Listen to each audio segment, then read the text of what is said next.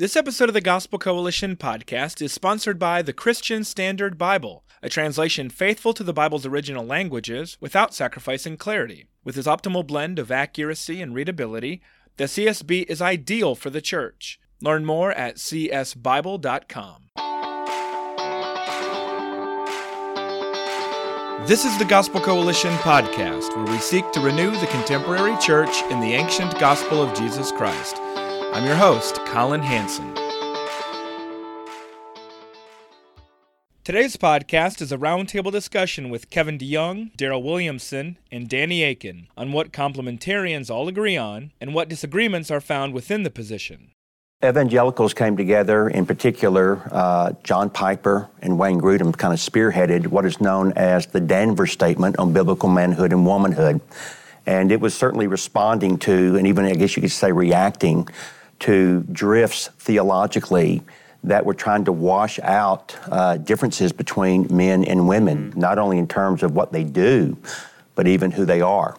And so the statement was formulated, and I think it's very biblically faithful and theologically rich, and it emphasizes very strongly that men and women equally bear the image of God, and yet God has different assignments for men and women in particular uh, in the home and in the church.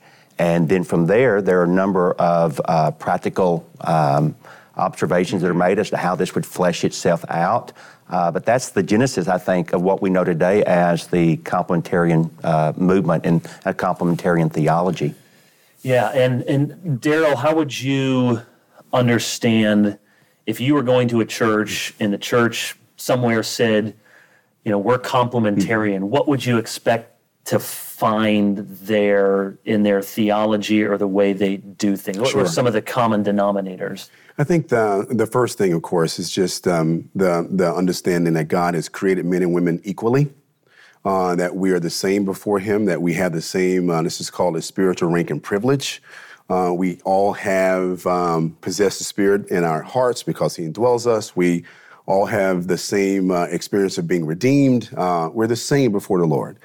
Uh, I think where we uh, would clarify, what we would clarify is that uh, God has, in fact, uh, created men and women uh, differently. They have a different mission. Uh, they have a different role. Uh, husbands are to lead in the family. It doesn't mean that women can't lead. It doesn't mean that, that, that, that they aren't gifted to lead. It just means that in God's economy, men are called uh, to lead in the family. The same is true in the church, is that the pastoral authority, biblically, belongs to men. Now, we don't, again, doubt women's ability to teach or to lead. The giftedness can be the same, but God has His way, and uh, and He has called men to exercise uh, pastoral authority in the church. So leadership in the in the home mm-hmm. and in the church are sort of the, the sine qua non of complementarianism. So flesh that out a little bit. So Ephesians five, so that the the the wife submits to the to the husband, and we'd want to put all the necessary guardrails on that, what kind of submission we're talking about. It's a, it's a gracious, thoughtful mm. submission. Uh, I always say it, it's a submission freely given, never a submission forcibly taken. So it's, it's not the husband saying, you must submit. It's the wife freely giving that, and the husband laying down his mm. life in that leadership. Yes. And, and, then, and then in the church, What what does that mean? What what should complementarians agree on? What are some of the things that we would say that is an assignment or a role or an office that God has given to qualified men? Well, as Darryl said a moment ago, when it comes to the office of the elder, the pastor, the overseer, whatever terminology you use, and all of those are found in the Bible, that is an office restricted to men.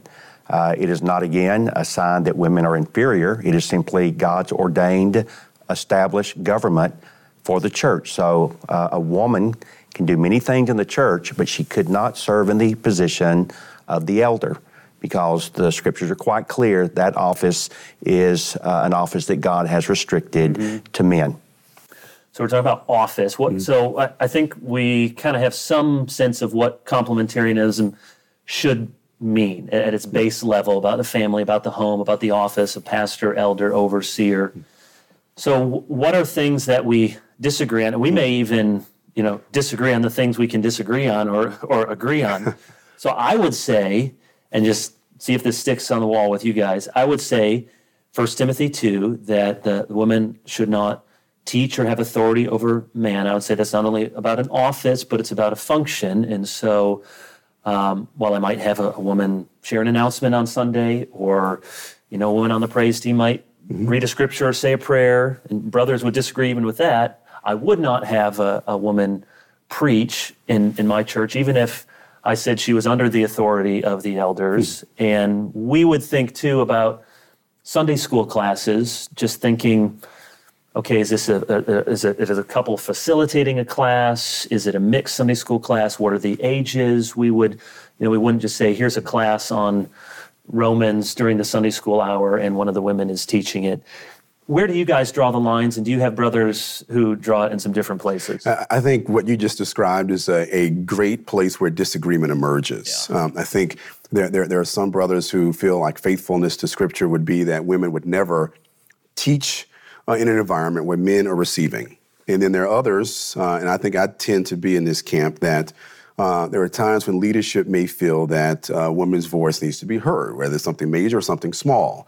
And so, for example, I'd said years ago, uh, when Elizabeth Elliot was still alive, mm-hmm. that if she was in town and she came to our church, we would love for her to share with our fellowship on a Sunday morning. I could not imagine not wanting to allow that to happen. And uh, and so I think there are very there are very clear places where we can we can see things in a very nuanced way, on uh, differently. And I think it's important for us to uh, not to, to to wrestle around those things, but to discuss. Um, since we're fallen, right. we have this this tendency to build walls. It's just kind of what we do. It's just kind of, we, we like to to stand strongly on our principles and push away everything that does not fully align with those. And I think that if we aren't careful, we can marginalize uh, women. Uh, we can put them in a place where they're not being developed, they're not being equipped, uh, they don't feel uh, valued in their giftedness, and in some cases, their calling, um, and without violating, of course, the exegetical guidelines that we have, that they should not function as an authority over, over men. What I would say, building what Darryl is, consistently, the teaching has to be by men. There may be exceptional occasions, and this is where I think First Corinthians eleven has to be dealt with. I don't think, uh, guys, uh, all complementarians deal with First Corinthians eleven very well, where it says that under authority, a woman may pray and prophesy. Now, what does prophesy mean? We, we need to have another session for that. But it, obviously, she was speaking in some form when the church came together. But it would not be normative. It would not be, yes, a woman is standing up week after week, exegeting the Scriptures, doing biblical exposition before the whole congregation. No, I think the Scriptures rule that out. But I do think there could be those occasions. They're not the norm. And I think First Corinthians eleven even indicates it's not the norm, where a woman may have a role like an Elizabeth Elliot coming in, or another woman in your church that speaks to a specific kind of situation or issue, but she's not up there week after week after week after week. That position God has in his the divine economy restricted to men. So I don't need to get the last word, but I think we see here, even even among the three of us, some very shared principles and convictions, mm-hmm. and some yes. ways of flesh out in churches would be a little bit different. You know, I'd, if, if we were the three pastors, I'd say, okay, let's talk about that Elizabeth Elliot situation. Mm-hmm. Let's figure out, and then may approach it a little differently. I think maybe the last thing just to to leave us with is that there's kind of two impulses that different men will feel, and both of them are right, and we just need to understand that we feel them in different ways. One is sometimes there's a sense of we have to guard. We have to guard mm-hmm. against the culture press, pressing in, and then there are other people saying, yes, but we need to guard against our tendency to you know, ignore the gifts of women or not treat women as sisters in Christ mm-hmm. as they ought to be. And both of those are necessary impulses to guard against error, and at the same time be sensitive that, hey, there, there's an overreaction here mm-hmm. that's not helpful either. And in that space of trying to get those two things rooted in Scripture, we're going to sometimes agree and sometimes have some disagreements. Yeah.